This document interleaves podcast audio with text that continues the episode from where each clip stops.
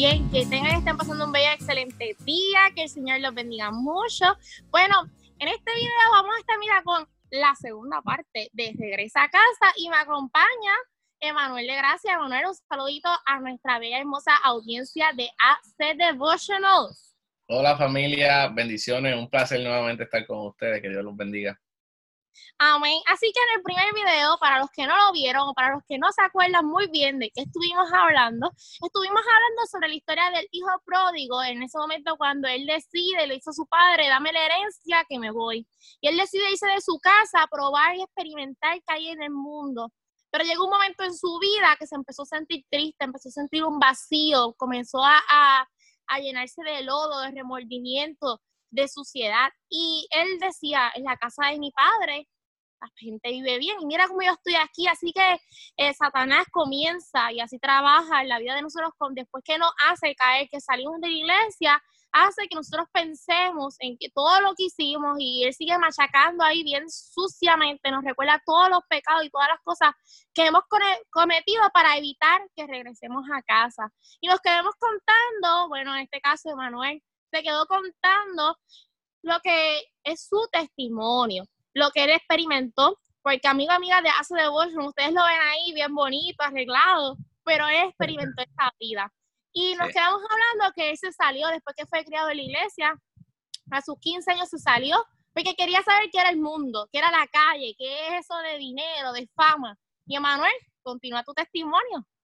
Pues sí, Andrea, como te estaba diciendo, en un momento dado, pues yo me encontré ahí entre entre los cerdos, como dicen. Y la empecé a vivir mi vida a mi manera. No tenía este remordimiento de lo que las personas podían eh, pensar ni nada. Simplemente yo quería vivir y me envolví entre las mujeres, el alcohol, la fama, eh, la calle, el poder. Eh, yo recuerdo que en ese entonces me pasaba. Pero a pesar de eso, siempre había en mi corazón un temor de Dios. A pesar de eso, yo era un hombre que ya habían puesto esa semilla en mi corazón, porque recuerdo que cada palabra que la gente hablaba, cada palabra que yo vivía en la iglesia, fue edificando mi vida, fue edificando, fue transformándome, fue siendo de bendición. Y siempre tuve temor del Señor.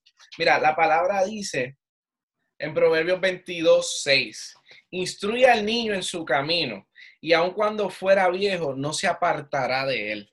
Mira, y yo recuerdo, Andrea, que aún yo teniendo la edad que tuviera, yo estando en donde yo estuviera, yo sabía que si yo regresaba a mi casa, mi padre me iba a recibir. Pero en ese momento yo estaba viviendo mi vida a mi manera. Entonces, quería hacer mis cosas. Yo recuerdo una vez eh, un hombre que se me acerca, en donde yo estaba en, un bus, y esa persona se me queda mirando fijamente a los ojos y empieza a moverse entre la multitud.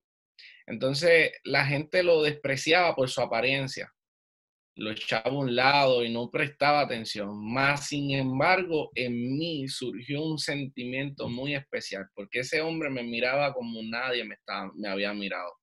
Esa persona, esa persona puso en mí su mirada y empezó a caminar.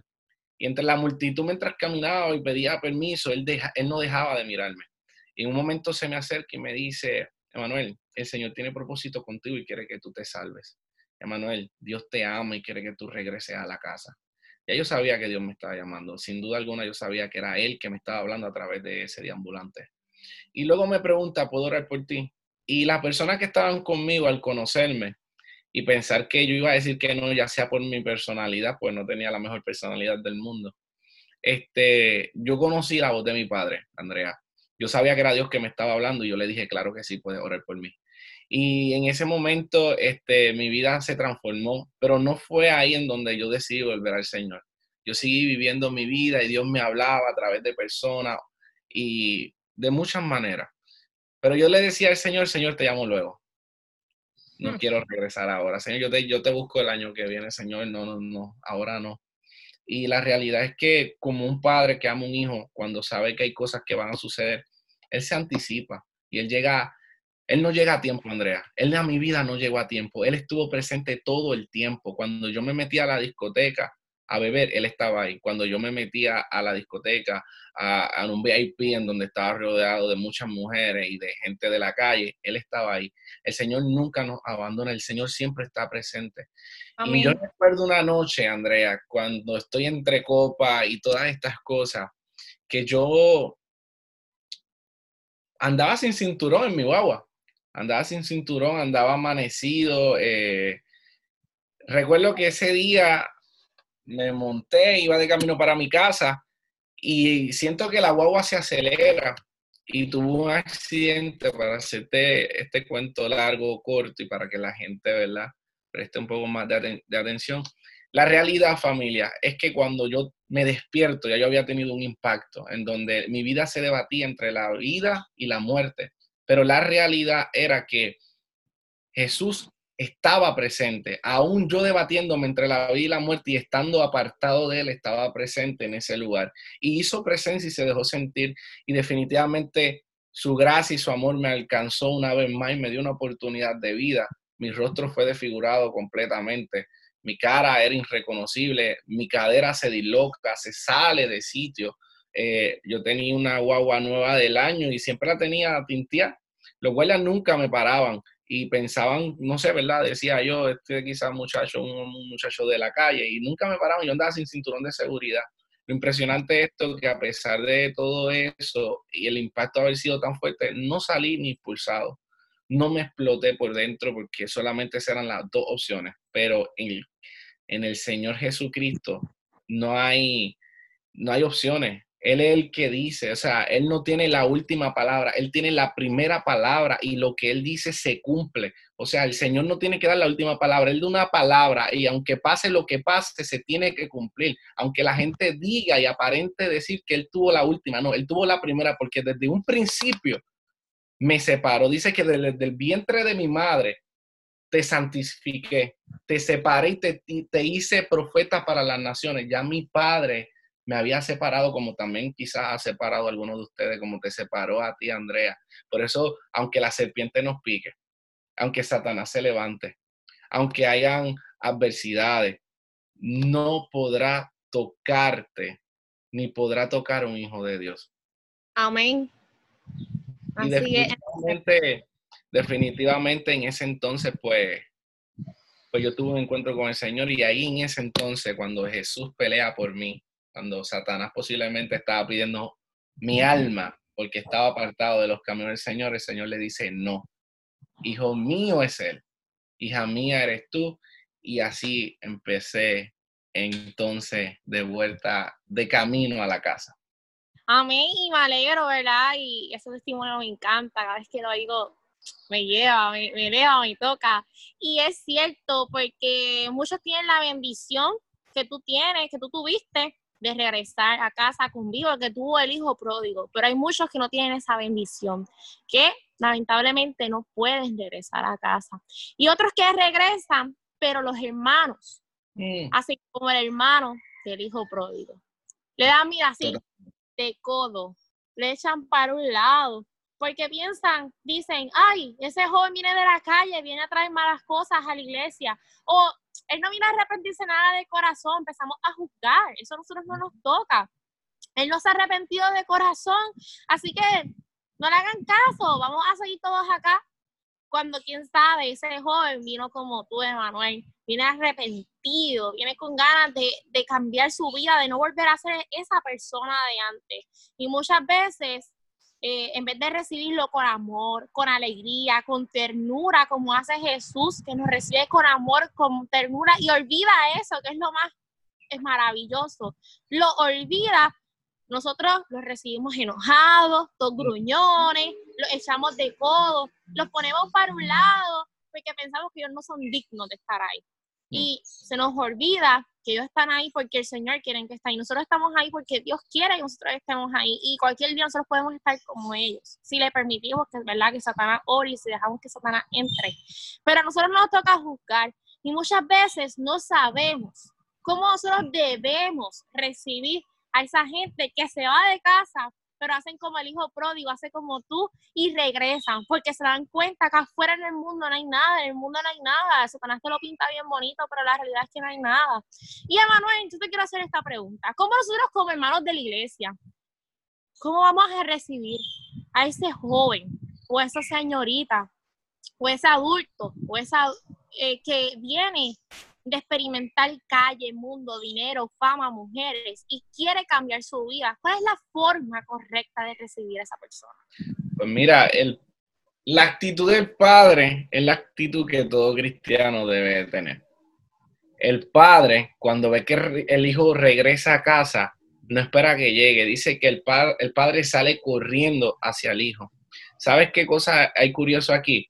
En ese, en ese entonces, cuando un hijo abandonaba a su padre, ya sea por lo que sea, por reclamar una herencia, y volvía a casa, la tribu tenía la autoridad de apedrearlo. Entonces, este padre sale corriendo, no solamente porque ve a su hijo, sino para protegerlo, cuidarlo y que no le pase nada. Pero es triste porque a veces nosotros mismos nos comportamos como esa gente que está esperando que, la, que el hijo regrese para apedrearlo, o, nos comportamos como el hermano, que decimos, ¿por qué? ¿Por qué mata al, al, mejor, a lo mejor que tienes? ¿Por qué, ¿Por qué le quieres darle el anillo? ¿Por qué quieres este, hacerle eh, una fiesta? Si él se fue, yo he estado contigo. Y a veces hay muchos cristianos que se comportan así, Andrea. ¿Por qué, ¿Por qué, Dios premia a este que se fue de la casa y regresó? ¿Por qué, ¿Por qué hablan tan bien de él si hizo algo mal? Y yo creo que el acto de Dios es el hecho de que cuando uno se arrepiente, o sea, cuando uno se arrepiente y se convierte a Dios en el cielo definitivamente hay fiesta. Entonces el Padre nos está mostrando que nosotros debemos ser como ese Padre que antes que la gente levante juicio y coja piedra en la mano y quieran apedrearlo, antes de criticarlo como hizo el hijo, el, hermano del hijo pródigo, eso aquí vale a nuestro hermano en la fe o, los hermanos, ¿verdad?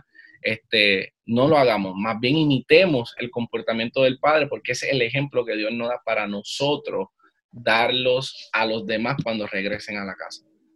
No, definitivamente, Manuel, y hay que recibirlo con amor hay que hacer el ejemplo de Cristo. ¿Sabes por qué el Padre lo recibe así? Porque el Padre perdona y olvida.